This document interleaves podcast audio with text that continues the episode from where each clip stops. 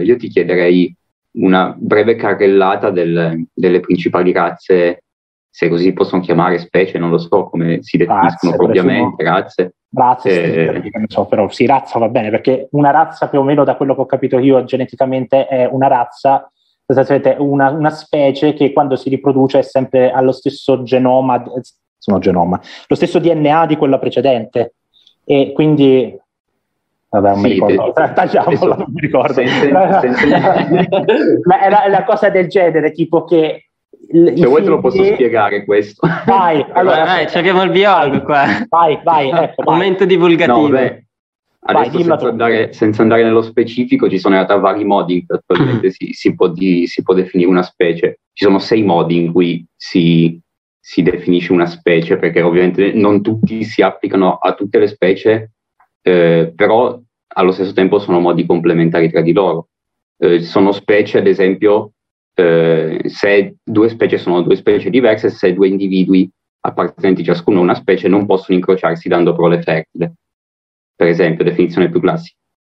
Però non è, questo non è sempre vero, ci sono specie che si incrociano tranquillamente dando di fatto una prole e eh, quindi in quel caso si vanno poi a valutare altri fattori che adesso non, non, so spiegare, non me ne ricordo neanche più tutti, però eh, diciamo che razze può andare bene per le, per le, per le sì, sì, per sì, di mezzo. In ecco, invece se, se, si paragona a, alla società attuale, io da sociologo dico che il termine razze non esiste, perché no, effettivamente certo. no, il termine razze è, è assurdo come ad oggi almeno, a parte vabbè, delle classiche persone che lo usano magari un po' impropriamente, però, mm, eh, sì, diciamo che è usato impropriamente, è, è usato impropriamente perché l'essere umano sì, sì. è geneticamente stessa, lo stesso, a prescindere che sia africano o europeo, giusto? Sì, sì, eh, esattamente. Infatti, Mentre presumo, razze... presumo, che un uomo e un elfo siano geneticamente diversi. Esatto. penso di sì. Si presume. Quello non posso verificarlo, ma penso di sì. Esatto, quindi eh beh, certo, le razze di Tolkien un argomento simpatico, decisamente. Allora, quindi abbiamo ovviamente, siamo in ordine cronologico direi. In realtà la cosa interessante è che i primi in realtà a venire ad esistenza sono stati i nani, incredibilmente, perché eh, nel Silmarillion scopriamo come il Vala, che quindi sostanzialmente un, un dio incarnato eh, in terra, sì. che sostanzialmente il pantheon tolkieniano è particolare, abbiamo praticamente Eru Iluvatar che è Dio, sostanzialmente è Dio perché è Dio, che ha però con sé i suoi sottoposti, praticamente possiamo dire è un misto tra il cristianesimo e la mitologia romana, romana greca e norrena, quindi abbiamo un pantheon multiplo, però abbiamo un Dio unico, perché alla fine è così. Eru è il più grande, il più forte, nasce tutto da lui, sia il male quindi Melkor nasce da lui comunque, così come nascono i Valar, che sono sostanzialmente i Melkor buoni, quindi sono delle divinità che si incarnano in un essere fis- visibile che scendono sulla terra a fare il volere di Eru, tranne Melkor Morgos, che è, ovviamente è il signore oscuro. Quindi alla fine Aule, che è uno dei Valar, quindi una delle potenze celesti, i santi, come lo chiama Tolkien stesso, the Holy Ones, so, crea i nani perché sostanzialmente si annoiava, voleva, voleva, non è che si annoiava, voleva, cre- aveva questo mondo bellissimo che era Arda all'inizio, ha detto vorrei tanto avere dei figli a cui insegnare le mie arti, perché Aule era il Vala fabbro, quindi comunque anche i Valar hanno le caratteristiche, vedo un po' come il nostro vulcano, possiamo dire, perché è un fabbro come per l'appunto vulcano della mitologia romana. Quindi crea i nani, però questo è un argomento interessantissimo, possiamo dire, che è molto, molto profondo. Aule è un dio sostanzialmente, un sottodio, possiamo dire, però non ha la fiamma imperitura, la cosiddetta fiamma imperitura. Che cos'è? Sostanzialmente è il fuoco, la creazione, il, il soffio vitale che ce l'ha soltanto Eru e Luvatar, soltanto Dio può infondere la vera vita nelle creature. Quindi ah, Aule crea, Esattamente, quindi soltanto Aule, Aule può soltanto creare dei, dei, corpi vuoti, dei corpi vuoti che dipendono dalla sua volontà, però non sono senzienti, perché quello lo può fare solo Eru, solo lui ha quel potere, infatti neanche Melkor, Melkor Morgos, Melkor, insomma, come volete voi, non crea gli orchi, perché non può farlo. Questo è un argomento poi che è molto, molto filosofico, barra teologico, quindi non ci attendiamo eh, troppo. Però, però il fatto è che sostanzialmente Aule si, si pente, sostanzialmente viene sgamato da Eru, che scopre che ha fatto i suoi, ha fatto i suoi figli Aule e non ha aspettato i veri figli di Luvatar, che sono gli elfi e gli uomini. Quindi ha, fatto, ha, ha peccato, possiamo dire. Però, al contrario di Melkor, Aule è buono, quindi si pente propria, del proprio peccato, perché comunque era motivato a fin di bene, voleva soltanto fare il padre, sostanzialmente, voleva fare un'opera buona, però capisce di aver sbagliato ed è sottomesso ad Eru e capisce che lui, che quello non è il suo posto. Quindi va per uccidere la sua creazione piangendo, però viene perdonato da Eru che anima i nani e dà loro vita. Quindi i nani sono i figli adottivi di Eru e Luvatar, perché sono veramente adottati da lui. Lui dice, va bene, guarda, io ho dato loro la vita. I nani, quando Aule li stava per uccidere, si ritirano, piangono, e lui capisce che c'è qualcosa che non va, perché il nano non potrebbe piangere, visto che dipende, dipendeva dalla volontà di Aule. Però piangono, perché piangono? Perché Eru li ha adottati, gli ha dato la vita, però ha detto io gli ho dato la vita, ti perdono, però loro devono arrivare dopo, perché i primogeniti sono i miei figli e devono arrivare. Gli elfi, o Quendi, o Eldar, i 750.000 nomi possibili per chiamarlo. Quindi alla fine li mette sostanzialmente, li iberna, in, uh, i nani sono ibernati nell'e- nell'est della Terra di Mezzo e devono aspettare la venuta degli elfi. Gli elfi che poi nascono, la nascita degli elfi a cui viene, che avviene molto più tardi, con la Terra di Mezzo dominata da, Mol- da Morgos. Quindi Valar da Aman, che quindi dall'altro lato del mare, attaccano Morgos per cercare di recuperare, di salvare gli elfi perché erano in pericolo. Sfondano Morgos, perché ovviamente sono 20, tipo una decina, no di più, sono più di 10, e Morgos è da solo, lo prendono, lo catturano e portano gli elfi con, con sé, con loro, a Valinor, il loro regno dall'altro lato del mare. Poi vabbè ci sono tutte le varie divisioni degli elfi, abbiamo tre schiere di elfi, di cui poi una è molto grande, se ne separano due o tre che hanno ciascuno il loro nome e poi una parte va oltre il mare, una parte rimane sulla terra di mezzo, poi una parte, un'altra schiera di elfi ritorna sulla terra di mezzo. Insomma, il Silmarillion è la storia degli elfi, perché sono loro i protagonisti veri e propri della storia, specialmente gli elfi Noldor, che sono gli elfi più importanti, possiamo dire, perché hanno un ruolo fondamentale in tutta la storia. E quindi, questa è... Vai, vai, vai. No, io volevo chiederti solo una cosa, ecco, quindi tu hai detto che gli elfi sono i protagonisti, però sì, ecco... Silmarillion sì Esatto, ma sono anche, loro, sono anche, loro, a dominare, diciamo, la terra di mezzo, oppure nella terra di mezzo c'è una vita, tra virgolette, pacifica di collaborazione tra appunto diverse razze? Beh, diciamo che dominare sulla terra di mezzo è difficile, visto che comunque esatto. in ogni caso c'è Morgoth o Sauron che fanno danno, quindi difficil- difficilmente qualcuno può dominare la terra di mezzo, tranne ci sono riusciti uh, casualmente gli uomini nella seconda era con Numenor, che erano la, la, nazione più forte del mondo, senza ombra di dubbio.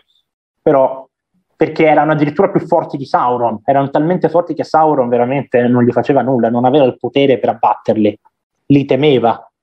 Infatti hanno vinto Gondor e Arnor, l'ultima alleanza, che nel film l'avete visto tutti, sì, che era una, una, una, frazione del potere di Numenor, quindi figuratevi Numenor quando era al suo massimo, quindi vabbè. Però diciamo che comunque tendenzialmente c'è armonia tra, tra le razze buone, possiamo dire della terra di mezzo? Sì, sì, però ci sono i problemi sempre. Diciamo che eh, comunque per, specialmente i nani, i nani litigano con tutti, bene o male. Come si vede anche dai film. esatto, I, i nani hanno i loro screzi, ma perché? Le, questa è una cosa che ci sta, che fanno vedere dei film, perché effettivamente i nani hanno fatto una carognata agli elfi, nel Silmarillion avviene, e quindi ovviamente gli elfi della Terra di Mezzo sono ovviamente giustamente arrabbiati con i nani, che hanno fatto un danno abbastanza importante che vabbè, sostanzialmente hanno ammazzato il re degli elfi della Terra di Mezzo, diciamolo proprio, sempli- semplifichiamolo. perché comunque la storia è lunga, però quindi il danno c'era e quindi ovviamente è scoppiata una guerra, cose varie, alla fine c'è questo astio tra i nani e gli elfi. E che, è giusto che sia reso nei, nei film, sì. Per, per, tornare al discorso di prima astio tra nani e elfi, che poi viene ripreso anche dopo in varie... ci sono molte altre opere fantasy successive in cui si ha di fatto un astio tra nani e elfi, ne so, qualcosa di iconico, diciamo, il fatto che elfi e nani non vadano particolarmente d'accordo. Eh, una, un, altro, un altro canone, possiamo dire. Esatto. Esatto, però in realtà, in realtà, prima di questi eventi c'era una collaborazione tra gli elfi e i nani, specialmente con i Noldor, perché i Noldor sono i più nanici tra gli elfi, sono gli elfi che fanno i fabbri sostanzialmente, quindi diciamo che comunque c'è concordia, però hanno fatto un danno grave, che comunque rimane, rimane. infatti non è che Legolas ha un po' di scazzi, possiamo dire, perdonatemi il francesismo con Gimli così a caso, c'ha senso perché comunque i nani de- hanno fatto una carognata, perché? Perché i nani sono avari come, no, evito parolacce, sono avarissimi. E eh, sostanzialmente per gemme hanno fatto un casino, per delle gemme, per un Silmaril, per un Silmaril hanno fatto un bordello con gli elfi e quindi questa volta è colpa loro, sì, è colpa loro, però vabbè, pazienza. Sono un fanboy degli elfi. Sono un fanboy degli elfi, ma questa volta... Poi, eh. Eh, quindi abbiamo i, i, nani che sono i primi a nascere, ma non i primi a risvegliarsi, perché poi si risveglieranno dopo la venuta degli elfi. E poi abbiamo gli elfi, e poi abbiamo gli uomini, che sono i secondi figli di Luvatar, i, pri- i secondogeniti, gli atani cosiddetti in, Quendi, in Quenya. La cosa interessante, interessantissima io trovo, è il, dif- il differente al di là delle popolazioni della Terra di Mezzo. Non è che tutti muoiono e vanno in paradiso, tutti uguali, no. Gli elfi sono legati ad Arda e non possono lasciarla mai fino a quando essa durerà. Arda è il mondo di Tolkien. Sì. Quindi anche se muoiono, loro non è che vanno via, tornano a Valinor nelle sale di attesa cosiddette. Le sale di attesa sono dei posti in cui la loro anima aspetta per millenni fino a quando non si reincarnano nuovamente. Quindi gli elfi non muoiono, cioè muoiono sì, però alla fine ritornano. Ritorneranno sempre. L'eterno ritorno. Esattamente, non possono morire nel vero senso della parola, muoiono fisicamente, ma torneranno prima o poi.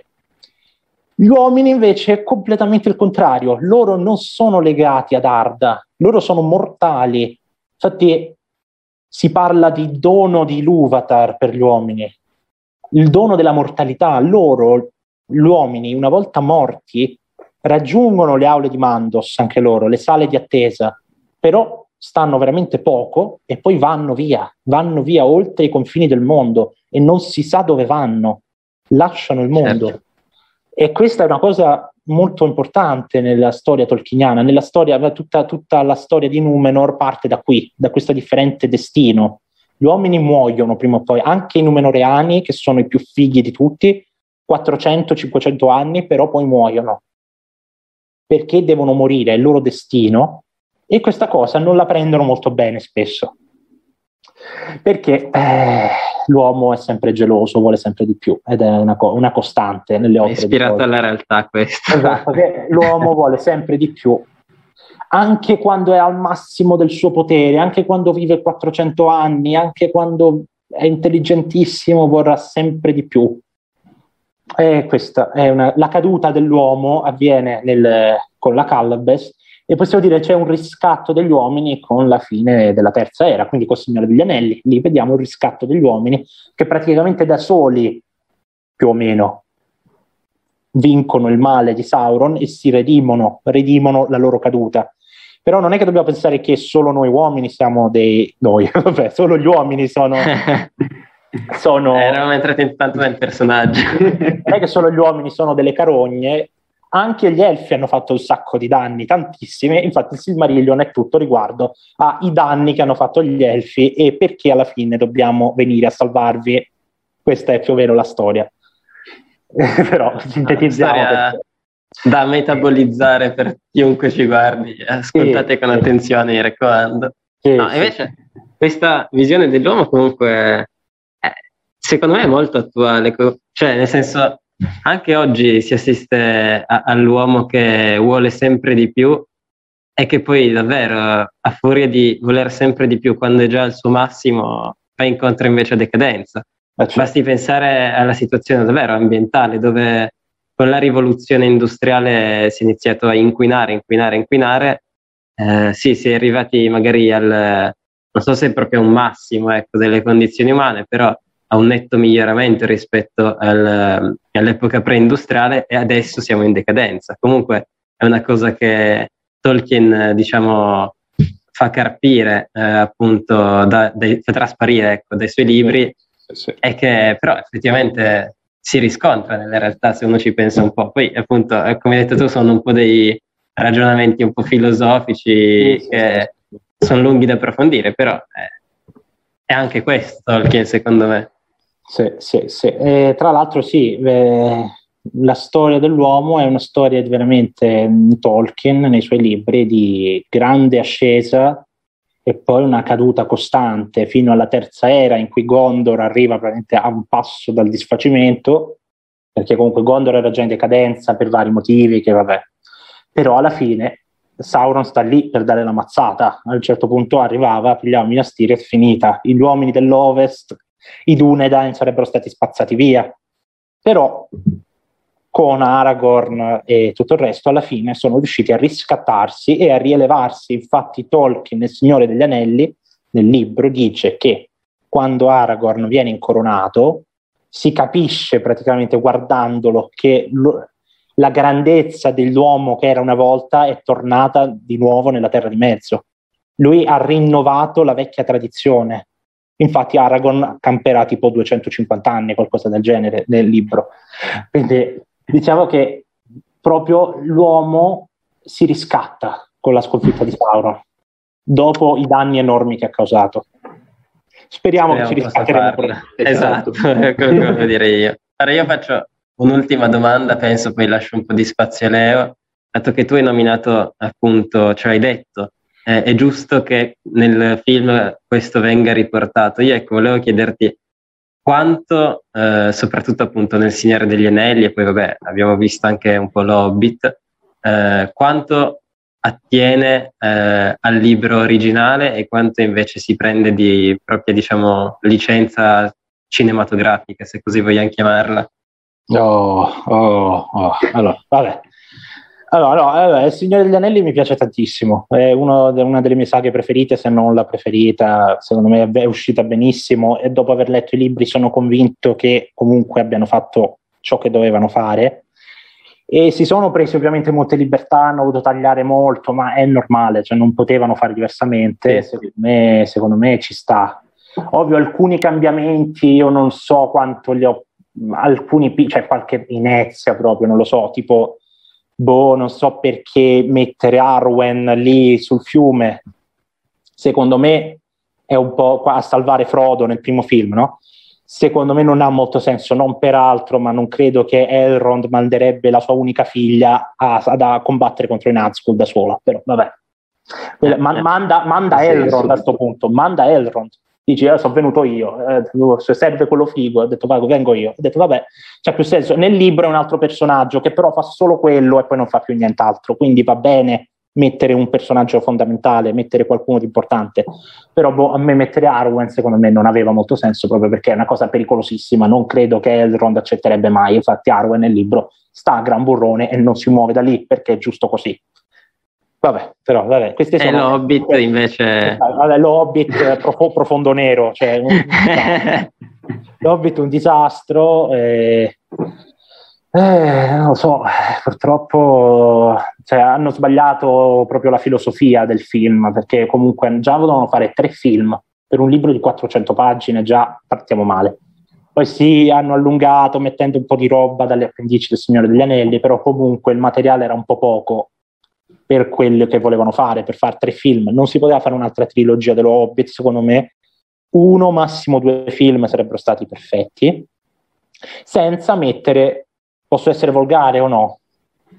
Finché non dici qualcosa di incensurabile no, su YouTube, senza, sì. mettere, senza mettere minchiate, minchiate per fare scena, perché cioè, hanno messo un'incredibile sequela di minchiate che non servivano assolutamente a niente. Cioè, mettere la, l'elfa femmina l'elfa femmina, dai, mettere Tauriel, siamo un po' più corretti.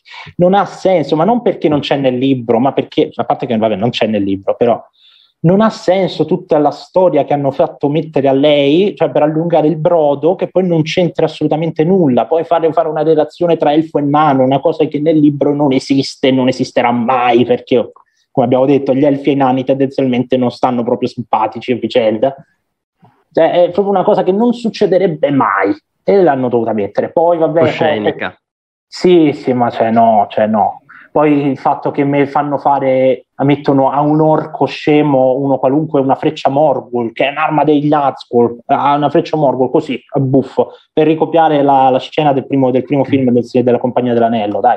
Se tante cose, tante piccole cose, mm, che veramente, poi computer grafica bruttissima. I Signori degli Anelli sono dei film bellissimi, perché erano fatti veri, possiamo dire, gli orchi erano tizi truccati, vestiti che erano veri cioè è palese se ti guardi l'Hobbit che quelli sono tutti al computer, ma è palese, cioè si vede, sembra un videogioco, dai. Cioè, Dane piede, piede di ferro, no? il cugino di Thorin che a un certo punto arriva, è tutto al computer, è palese, cioè quello poi sono gusti presumo, però... Cioè, sì, è, un, è una scelta cinematografica. Era, be- era, bellissimo nel Signore degli Anelli, per tutto vero, corazzato, quello lì è finto, si vede, gli orchi sono finti, cioè si vedono. Tu, è... quindi hanno sbagliato un po' allungando troppo il brodo, mettendo roba che non serviva, facendo un po' casino coi... facendo un po' di casino. E poi da un punto di vista di, di effetti speciali, secondo me hanno esagerato col computer. Decisamente no. Non quindi, dopo... chiederti invece di, di parlarci un po' degli Hobbit, perché sono i, i, protagonisti, si può dire, del, dell'Hobbit e del Signore degli Anelli, ma fino adesso non li abbiamo neanche nominati quasi. È vero, è vero, è vero. Questa è una cosa brutta, è vero, è assolutamente un errore, anche perché probabilmente sono la razza preferita di Tolkien, o comunque una delle preferite. Tanto che in una lettera lui dirà che si sente un hobbit, lui si sente se stesso come un hobbit, aspetta se trovo il passaggio, che dovrei averlo sempre a portata di mano. Lettera 213, citazione bibliografica presente. In realtà io sono un hobbit per tutto tranne l'altezza. Mi piacciono i giardini, gli alberi e la campagna non meccanizzata. Fumo la pipa e mi piace il buon cibo, ce- eh, il buon cibo semplice, non surgelato, ma detesto la cucina francese. Mi piacciono e in quest'epoca smorta oso perfino portarli i panciotti ornamentali. Sono appassionato di funghi, di campo, ho un senso dell'umorismo molto semplice che anche i miei commentatori che più mi apprezzano trovano noioso. Vado a letto tardi e mi sveglio tardi. Non viaggio molto, amo il Galles e la lingua gallese. Quindi insomma, questo fa capire insomma, che Tolkien apprezza tantissimo le virtù degli hobbit, che è proprio quella per l'appunto di farsi i fatti loro, mm, mangiare da, da morire, insomma, fare bere, birra, fare la bella vita in campagna a contatto con la natura. Infatti è palese, no? Eh, Tolkien, possiamo dire, contro l'industria appare, cioè è chiaro, no? Quando gli Ent, che sono la natura, l'albero, si riappropria del suo, del suo territorio, andando a fracassare Saruman che stava facendo danni. Questo è palese. Un Tolkien possiamo dire quasi ambientalista, perché alla fine lo era. Mm. È, una, è un amante degli alberi e della natura. Quindi l'Hobbit, in quanto tale, rappresentante di, possiamo dire, quell'inglese di campagna che ha i panciotti, che si beve il tè alle 5, è, è un po' lo stereotipo. Tolkien, è una cosa che Tolkien adora, è, è, è fantastico. Infatti, c'è quando nello Hobbit c'è la scena quando arrivano i nani e che si mangiano tipo 25 torte, eh, tutto il cibo possibile, birra a manetta. E questa è una cosa che a Tolkien piace, non c'è niente da dire. Infatti, una parte tagliata del film del Signore degli Anelli, del, del ritorno del re, probabilmente giustamente perché è un pochino anticlimatica nel film, è eh, il sacco della contea, cioè cosa succede? Che sostanzialmente nel libro Saruman fugge da Isengard e conquista la contea e fa una sorta di regime dittatoriale sovietico quasi, perché eh, case tutte uguali, roba del genere, distruggendo... Totalitario. Sì, sì, totalitario. E, e, alla fine gli Hobbit però tornano, che ovviamente stavolta però sono fighi, quindi sono armati, corazzati, seri, e quindi riconquistano la contea.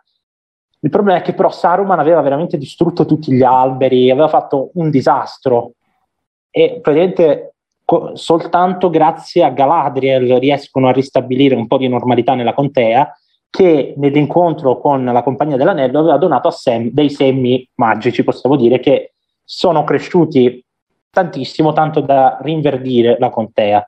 Quindi insomma anche questa, si vede questo Saruman quasi, possiamo dire, contro, contro la natura e gli hobbit che invece hanno la, gli alberi, la natura, i frutti della terra come la cosa più importante del mondo.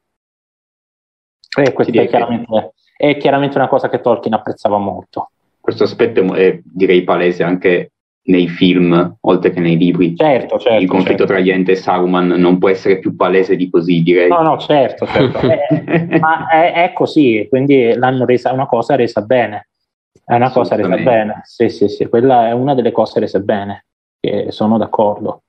No, ma infatti secondo me i film del Signore degli Anelli meritano. Infatti, per esempio, no, c'è tutto questo spezzone finale della contea, io capisco che l'abbiano tagliato. Perché sì, sì. Eh, capisco che dopo che fai tutta, tutta la cosa super epica, eh, eh, puoi dare un bel Ara- finale. Aragorn che ritorna re, cioè non puoi poi fare di nuovo un altro problema e poi il finale, cioè lo puoi fare, ma capisco che era, era meglio così. Film. Era meglio così. Film. Sarebbe sembrato poi, un po' nel film l'allungare il brodo e magari toglieva tempo ad altro che invece meritava. Esatto, esatto, esatto. Quindi alla fine ci sta, nel film secondo me ci sta, per darti poi la mazzata col finale tristissimo, insomma, quindi ci sta. Ah, tra l'altro, a esatto. proposito esatto. che ora abbiamo parlato appunto proprio di Tolkien che si rispecchiava molto negli Hobbit. Eh, non so se eh, avete visto che c'è un ragazzo che anche, penso appunto, condivide questa visione di Tolkien, tanto che ha costruito una vera e propria simil contea, ora non ricordo ben dove, ma che vuole diciamo, fare proprio la, la vita da hobbit. Eh, non so se l'avete visto, ma no. vi invito a guardarlo perché è interessante. Non è male, non è male. Ma costruite vero, la, la casa... Non no, è male. Eh, no, veramente. Infatti eh, l'hanno anche intervistato un podcast, tra l'altro. Ma è figo comunque, è un po'... come si dice? Aspetta. Eh, vabbè, non mi viene il termine, comunque un po' fuori dei tempi. Sì, no, come che volevo dire? Sì. Aspetta, anacronistico, ecco. Ah, volevo certo. dire anacronistico, però interessante comunque. Eh beh, certo. Sì, sì, sì, sì. E l'ultima cosa che ti volevo chiedere in realtà era più una precisazione, perché tu prima hai nominato più volte Morgoth. Dimmi se l'ho pronunciato bene. Morgoth. Morgoth. L'oscuro nemico del mondo. Esatto, però eh, sì. è un personaggio che chi ha visto solo i film o ha letto solo i libri del Signore degli Anelli senza il Silmarillion non ha ben presente o sbaglio. Beh, nei libri del Signore degli Anelli secondo me c'è qualcosa anche nelle appendici sicuro, qualcosa sicuramente c'è, però nei film zero ovviamente, zero, zero, zero assoluto. Perché ovviamente... forse una volta e basta. Sì, mi sa che dicono Balrog di Morgoth, esatto. genere, ma cioè, che vuol dire? Non vuol dire niente non, non, sai chi è Morgoth, quindi non ha senso. Però sì, sostanzialmente è tipo Sauron, ma molto più forte. quindi eh, è, è, veramente il padrone di Sauron. Sauron è il, il lacchè di Morgoth, quindi insomma lui è il vero signore oscuro perché lui è un Vala, è un, un Ainur, è uno, veramente uno dei primi spiriti a nascere col mondo. Uno, una, delle prime, una, delle prime, creature create da Eru Il più forte tra i Valar, tra l'altro, quindi insomma è, un, è una creatura, creatura, è un essere veramente di alto livello, mentre Sauron è un po' è uno scarsone, possiamo dire, cioè veramente te una volta che leggi il Silmarillion, sì, quando guardi i film sembra tipo, non lo so, veramente Satana, sì, onnipotente. in realtà è uno scarsone, e che è la verità, cioè alla fine cioè Numenor da sola, gli uomini da sola l'avevano presa a calcio in culo nella seconda era, ma gli avevano proprio fatto un mazzo tanto, tanto che lui per vincere ha dovuto fare i magheggi. Solo con i magheggi ci è riuscito, ma di forza bruta ha preso le pizze, per dire come diremmo a Roma. Perché non è, non è, non è questa, questa creatura primordiale fortissima, cioè no, in realtà no, questa è la cosa. Cioè, eh, calcolate che comunque un elfo e un uomo sono riusciti a, ten- a tenerli testa per tantissimo in uno scontro diretto. Nel, lib, nel film purtroppo lo rendono un po' male, eh, che c'è il povero Elendil a inizio film che viene scaraventato via da una martellata in un che non è proprio così. Elendil e Gilgalad combattono contro Sauron tipo per, per ore, giorni, tantissimo. Poi sì, alla fine vengono sconfitti, muoiono, ma gli tengono testa e alla fine sì, sì, il duro gli taglia l'anello. Però sì, è una cosa molto simpatica che ricalco sempre, in italiano gli accenti sono sbagliati. Guardatevelo in inglese il film, perché sono corretti. Dice Isildur. Isildur. Ah, sì. Sì, sì, sì, sì, È eh, che, eh. che l'elfico ha tutte, le, ha tutte le sue regole. eh sì, sì, ha tutte, le, le, la, l'accento elfico ha tutte le sue regole precise che si basano sulle sillabe, eccetera, eccetera. Quindi no, è Isildur, mi dispiace. Lo so che è, è un trauma anche per me, però, però, io ci provo per quanto possibile a parlare correttamente, quindi sì, Isildur. e, e Arendil, no Erendil, mi dispiace, e Arendil. Dobbiamo un po' studiare il Tolkieniano, ecco. Eh sì, eh sì, questo è elfico, Quenya, perché abbiamo la differenza tra il Quenya e il Sindarin. Il Sindarin è quello della terra di mezzo, il Quenya è quello dell'ovest, degli elfi dell'ovest, quindi insomma c'è tanta profondità. Però sì, però sì eh, Morgoth è una creatura, ancora questa creatura, niente, è un essere importante che fa nascere tutto, eh, gli orchi, i draghi, tutto nasce da lui, sempre in maniera indiretta, perché, come abbiamo detto prima, non può creare nulla di senziente, Morgoth, perché non è Dio. Come dice nel Silmarillion, è andato a cercare nel vuoto per la fiamma imperitura, ma non l'ha mai trovata. Perché non l'ha mai trovata? Perché è con Eru, Eru ha la fiamma imperitura, lui non la può prendere, non c'è alcun modo. Infatti, troll, orchi, draghi e quant'altro sono depravazioni, variazioni negative di cose che già esistevano, perché lui non può creare. Quindi, eh sì, si nota anche questo comunque. Esattamente, quindi è chiaro, per esempio, è chiaro che, per esempio, si fa alcuni, una, teoria, una tesi di manicheismo in Tolkien, che non ha assolutamente senso, perché il manicheismo sostanzialmente presuppone la parità di potenza tra male e bene, cosa che è chiaramente non esistente in Tolkien, perché è Eru, che è buono, che crea il male. È palese, cioè Morgoth, rappresentante del male, è creato da Eru, quindi è chiaramente non, è, non sono comparabili, sono ontologicamente diversi. Quindi il manicheismo non è, non è applicabile in questo caso. Eh, mi spiego un po' di filosofia così, giusto per... Beh, giusto, allora, giusto. Se, se, tu Leo quindi hai terminato... Io sì. Ok, allora direi che per oggi possiamo chiudere appunto qui la puntata. Invitiamo sempre a lasciare un like, un commento, se volete iscrivervi. Eh, a questo punto un saluto elfico, mi verrebbe da dire. Elen sila lume nomentielvo. Vabbè, non lo pronunciamo, ma come se l'avessimo fatto. Alla prossima.